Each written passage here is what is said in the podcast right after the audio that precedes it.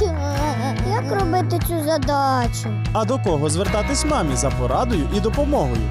Складемо разом мозаїку батьківства.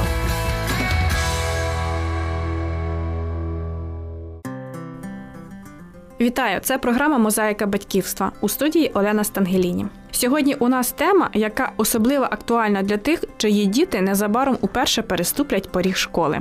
Мамо, це для тебе. Те, як дитина почуватиме себе у школі, залежить від багатьох факторів, зокрема її індивідуальних особливостей. Поряд із цим велике значення має і атмосфера навчального закладу. Тому чим ближче шкільна пора, тим більше у мами виникає турбот і запитань. Це нам знайоме. Чи підготовлена дитина до школи? Чи налагодиться контакт з учителем та однокласниками? Як вона проживе півдня без мами? На багато таких запитань відповідь знайдеться лише згодом у процесі навчання. Це точно. Але є моменти, які батьки мають вирішити заздалегідь. Наприклад, у яку школу відправити свого першачка. І сучасним мамочкам зробити це не так уже і просто. Погоджується директор школи джерело мудрості Олена Міненко. 20-30 лет назад э, перед родителями не стояло такого выбора. Были только государственные школы, только они были все одинаковые. То есть была, в принципе, одна государственная программа, и все шли по одной методике.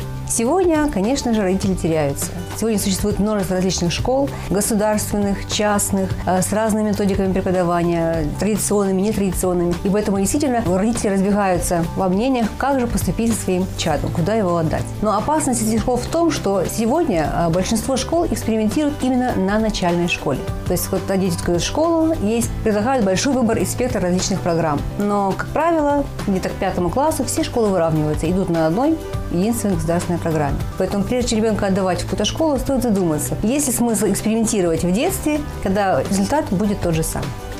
В Україні три тисячі шкіл працюють за експериментальним планом і перебувають у стані інноваційного пошуку. Як же вибрати школу для дитини при такому розмаїтті навчальних закладів? Різні батьки підходять до цього питання по-різному. Більшість із них все-таки віддає перевагу школі, яка розташована неподалік від дому. И это оправдано, потому что родители заняты, ходят на работу, и, естественно, ребенок спустя какое-то время в школу будет ходить сам. И большую играет, если школа находится, допустим, во дворе дома, не нужно переходить дорогу или тем более куда-то ехать. Крім того, мама і тато прислухаються до досвіду та рекомендацій друзів та знайомих, які мають дітей школярів. Не залишають без уваги вони і те, наскільки легко випускникам певної школи скласти вступні іспити до вищих навчальних закладів. Ще один важливий фактор обсяг коштів, які витрачаються у процесі навчання. Щось так складно.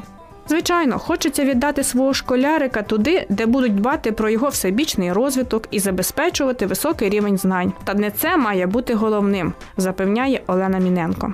На месте родителей я бы не, пред- не де- не уделяла так больше большого внимания именно выбору школы в плане специализации э, в первом классе, как больше в плане того, какой будет учитель учить моего ребенка. Дело в том, что первая учительница ребенку заменяет маму.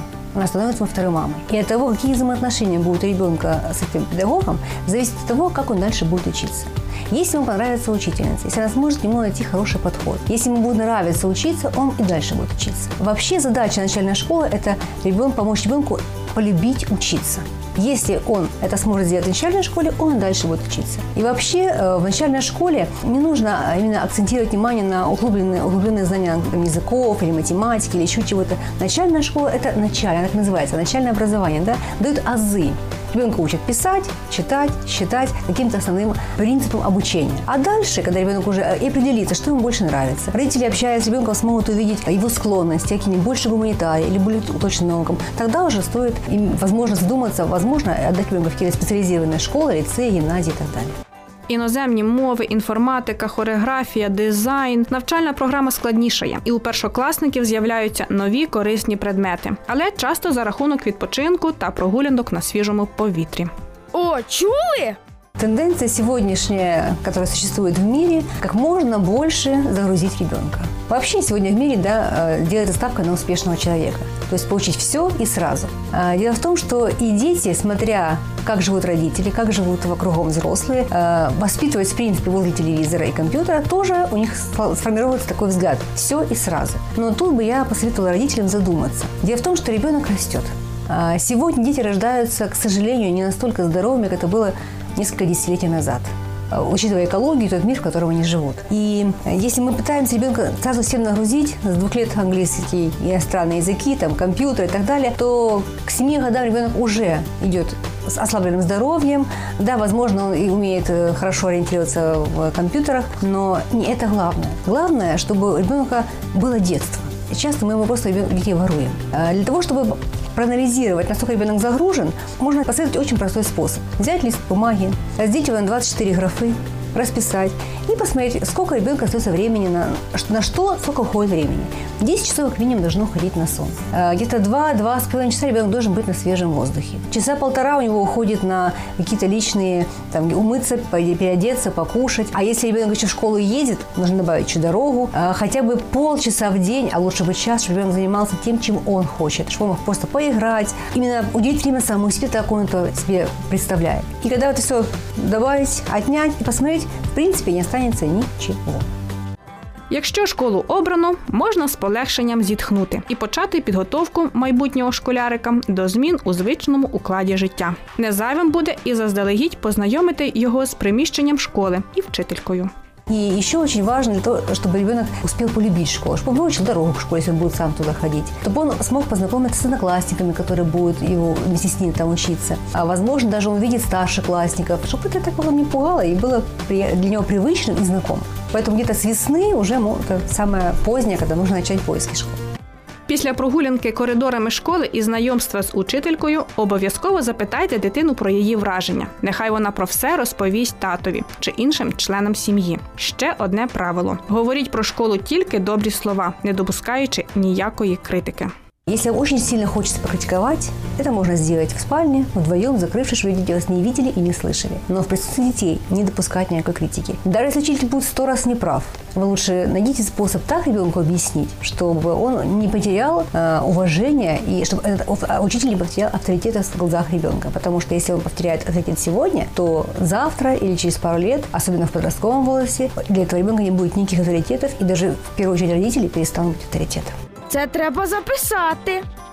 Шановні слухачі, у нашій передачі беруть участь різні спеціалісти. Вони з радістю дадуть відповідь і на ваші запитання. Просто зателефонуйте нам і розкажіть, що цікавить саме вас. Номер 0800 30 20 20.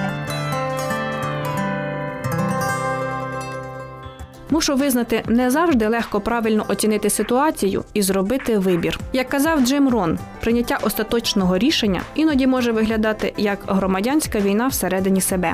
А ми, батьки, при цьому відчуваємо особливу відповідальність, адже від нас залежить благополуччя і наших дітей. Вибір школи це лише один аспект життя дитини, про який нам потрібно подбати. У моменти нерішучості я згадую біблійний вірш, який записаний у посланні апостола Якова. А якщо кому з вас не стачає мудрості, нехай просить від Бога, що всім дає просто та не докоряє, і буде вона йому дана. Стоячи перед вибором, просіть мудрості у Господа, адже його погляд набагато далекоглядніший. Це була програма Мозаїка батьківства. Щасти вам!